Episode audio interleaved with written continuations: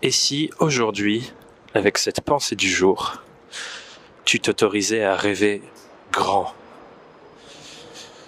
Ce que j'entends par là, c'est que trop souvent, surtout quand on travaille au quotidien sur une activité qui est la nôtre, qu'on a la tête dans le guidon et qu'on voit toutes les choses qu'il faut faire pour répondre aux besoins de nos clients et travailler sur nos missions, etc. On prend pas souvent le temps de faire un pas de recul et de voir la globalité des choses et jusqu'où on pourrait aller sur tout ce qu'on fait. Et donc mon invitation aujourd'hui, avec cette pensée du jour, c'est de te munir d'une baguette magique. Physiquement, prends quelque chose dans ta main, à la limite, ça peut t'aider à rêver.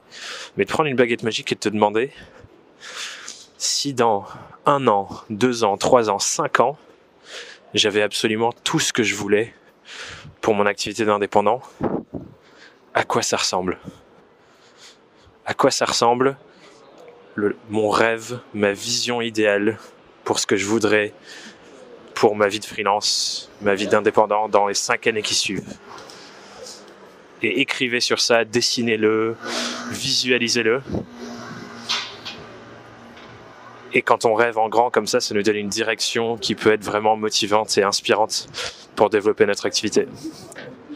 Voilà, c'était mon invitation avec cette pensée du jour. Rêvez en grand les amis. Bonne journée